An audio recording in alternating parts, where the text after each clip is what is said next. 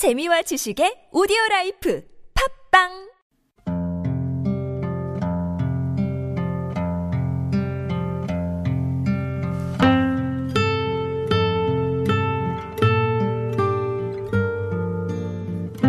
서울시 교육청이 특수학교 두 곳의 설계안을 발표하기 위해 주민과 학부모를 모아 설명회를 가졌지만 일부 주민들의 반대로 현장은 아수라장이 됐습니다. 왜 서울시가 장애인을 전부 강조금이 있는 거야? 설명회가 방해되면 포장 조치하도록 하겠습니다. 지난해 9월 서울 강서구에 특수학교인 서진학교 설립을 위한 주민 토론회가 있었습니다. 당시 반대하는 지역민들 앞에 무릎을 꿇고 호소하는 엄마들의 모습이 공개돼 장애 아들의 학교 문제가 일반 시민들에게도 크게 공론화되었었지요. 4월 20일 오늘은 장애인의 날입니다. 오늘 작은 목소리는 무릎 호소 그날을 되짚어보며 엄마들의 간절한 목소리를 따라가 봅니다.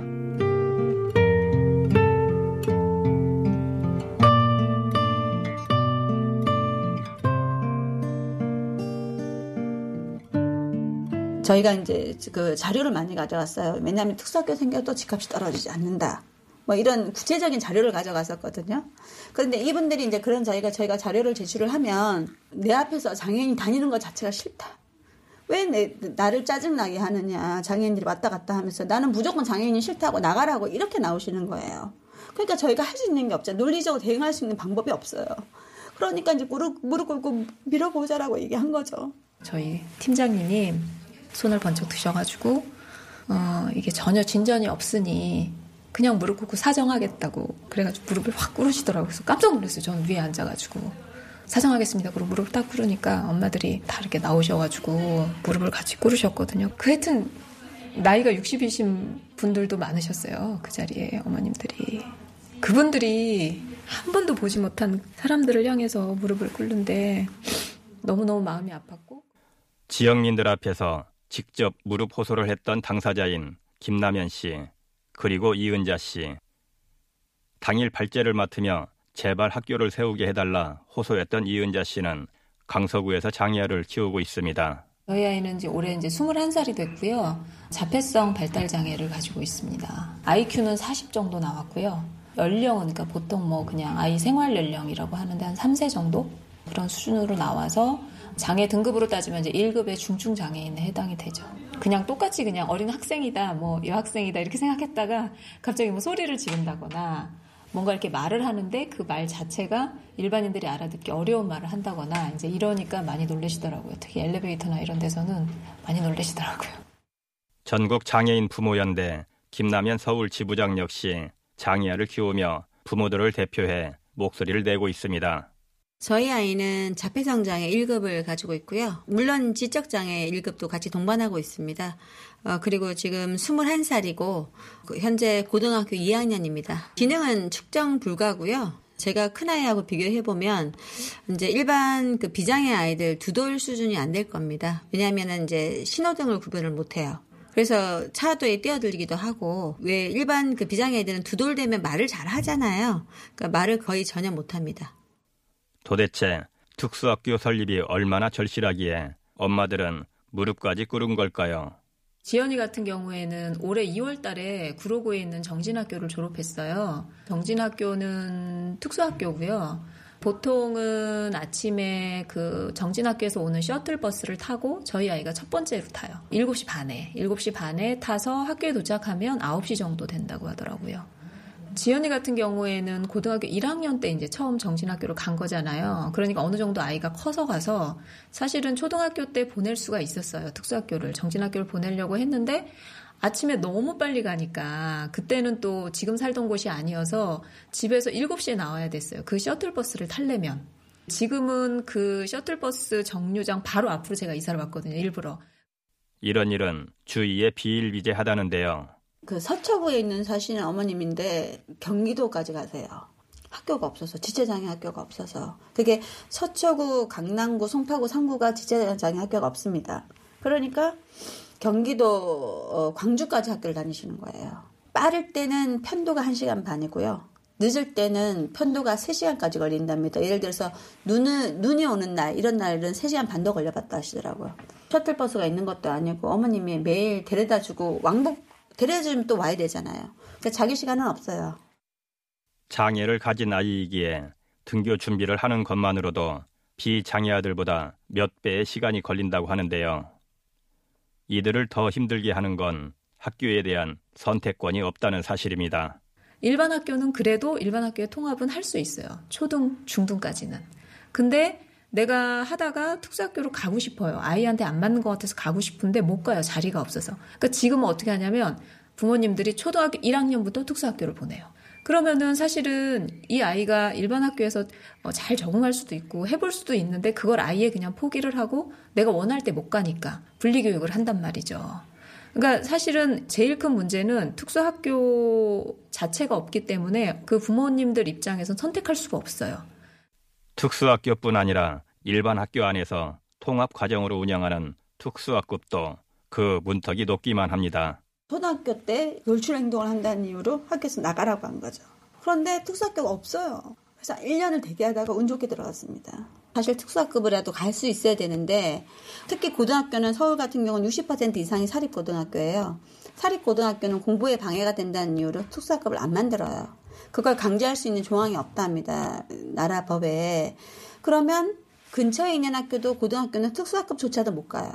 그러니 특수교육 대상자가 특수학급도 못 가고 특수학교도 못 가고 어디 가라는 거예요. 그러니 학교가 필요한데 사람들이 학교를 갖고 이렇게 난리를 치는 거죠.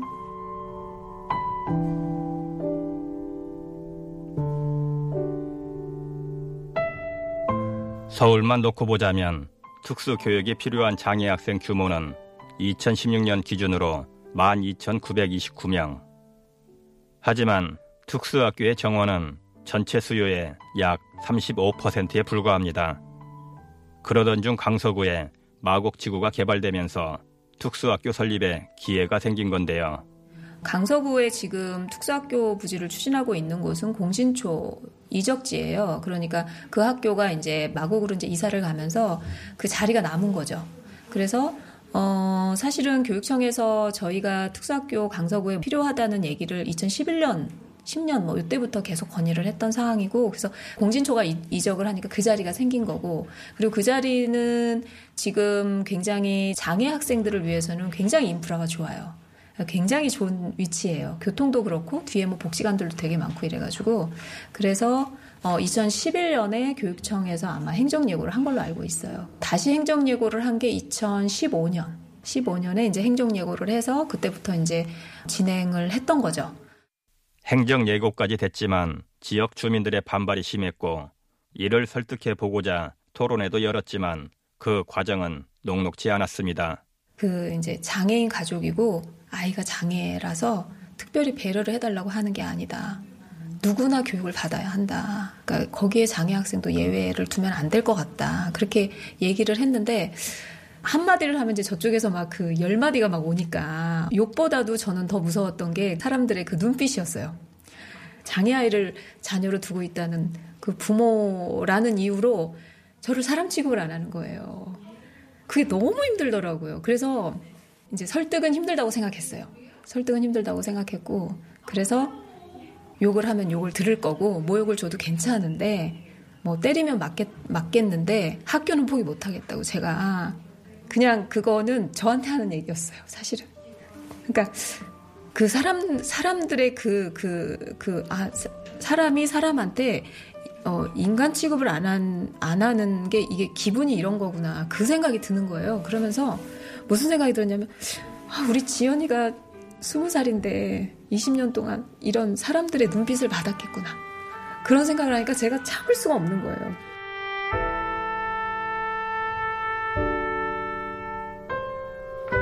당시 이은자 씨의 가슴을 가장 아프게 한 말이 무언지 여쭤봤습니다.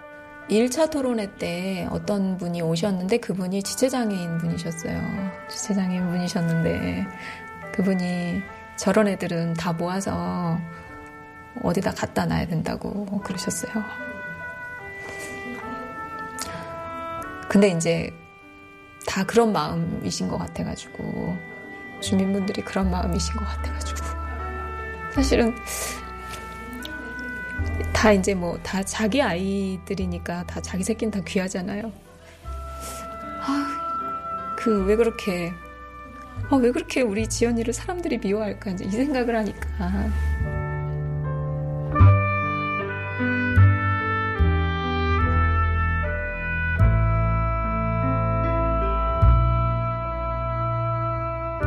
특수학교 설립이 결정되면 해당 지역민들의 반대가 잇따르는 건 어디나 마찬가지 상황인데요.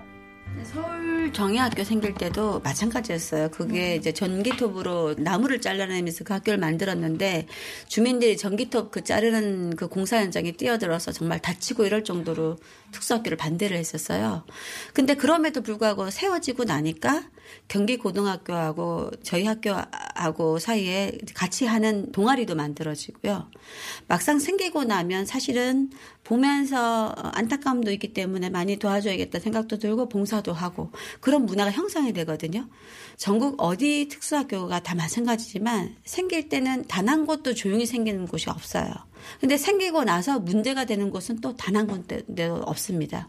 그리고 더군다나 집값 떨어진 곳도 단 한 군데도 없고 무엇보다 장애 아들에겐 학교의 의미가 남다르다고 하는데요. 어, 학교는 우리 아이들한테 굉장히 의미가 달라요. 우리 아이들이 학교를 졸업하고 나면 마땅히 갈 데도 없고 그 다음부터는 정말 많이 힘들거든요. 그런데 학교 안에 있는 동안에는 우리 아이들도 굉장히 행복해 해요.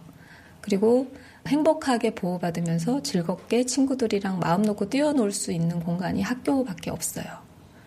그래서 어, 그만큼 비장애인들이 생각하는 그냥 학교랑 저희 장애 친구들이 생각하는 학교는 많이 다르기 때문에 더군다나 특수학교는 중증의 친구들이 많아요. 어쩔 수 없이 굉장히 어, 신체적으로나 그리고 인지적으로 중증의 친구들이 많이 있는데 그 친구들이 자유롭게 이렇게 활동할 수 있고 친구들이랑 교감할 수 있는 곳은 특수학교밖에 없거든요.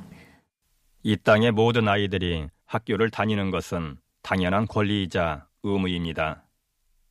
단지 장애를 가졌다고 해서 그 권리와 의무를 어렵게 얻어야 할 이유는 없겠지요. 장애 아들을 위한 특수학교는 더 적극적으로 만들어져야 합니다. 어, 저희가 늘 하는 얘기지만 어, 장애가 있든 없, 없든 교육은 필요한 거잖아요. 특히 장애 학생들은 교육이 굉장히 중요합니다. 왜냐하면 일반 아이들은 학원도 가고요. 친구들하고 놀이터에서 놀아요. 근데 장애 아이들은 학교와 집밖에 없습니다. 그래서 정말 학교가 중요합니다. 제가 비장애 아이도 키워보고 장애 아이도 키워보지만 장애 아이들 쪽이 학교의 중요함은 10배 이상인 것 같아요. 그런데 어떤 분들은 이렇게 하십니다. 뭐 장애 아이들 교육시켜봤자 나오는 것도 없는데 왜 교육을 시키냐. 그냥 시설에나 보내라. 이렇게 얘기를 하시더라고요. 장애 아이들도 인권 있고 이 인생을 자기가 살아내야 되는 몫이기 때문에 어, 장애 아이들의 교육권 정말 중요하고요. 강서구에 세워질 서진학교는 설계도도 나왔고요. 바로 내년이지요. 2019년 9월에 개교 예정입니다.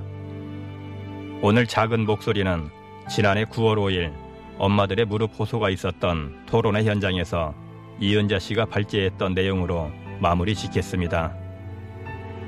이 호소는 단지 특정 지역만을 향한 것이 아니라 내가 사는 지역에 장애인 시설이 들어온다면 언제든 돌변할 수도 있는 우리 사회 모두를 위한 호소임을 기억해 주십시오. 장애인으로 보지 말고 교육받을 권리가 있는 학생이 어렵게 통학한다고 생각해 주십시오. 어, 장애가 있어서 특별한 배려를 해달라 말씀드리는 것이 아닙니다. 장애가 있든 비장애인이든 학교는 가야 되지 않습니까? 강서구에 장애가 있는 학생들 가운데 먼 거리에 있는 학교에 통학하려고 2시간 전에 집을 나와야 하는 아이들이 있습니다. 장애 아이들도 공부할 권리가 있지 않습니까? 특수학교 안전하고 깨끗하게 운영할 수 있습니다. 가슴에 담아온 작은 목소리 105번째 이야기 특수학교 설립 엄마들의 그 간절한 호소. 지금까지 연출의 권수림, 구성의 조승혁, 저는 김영호였습니다.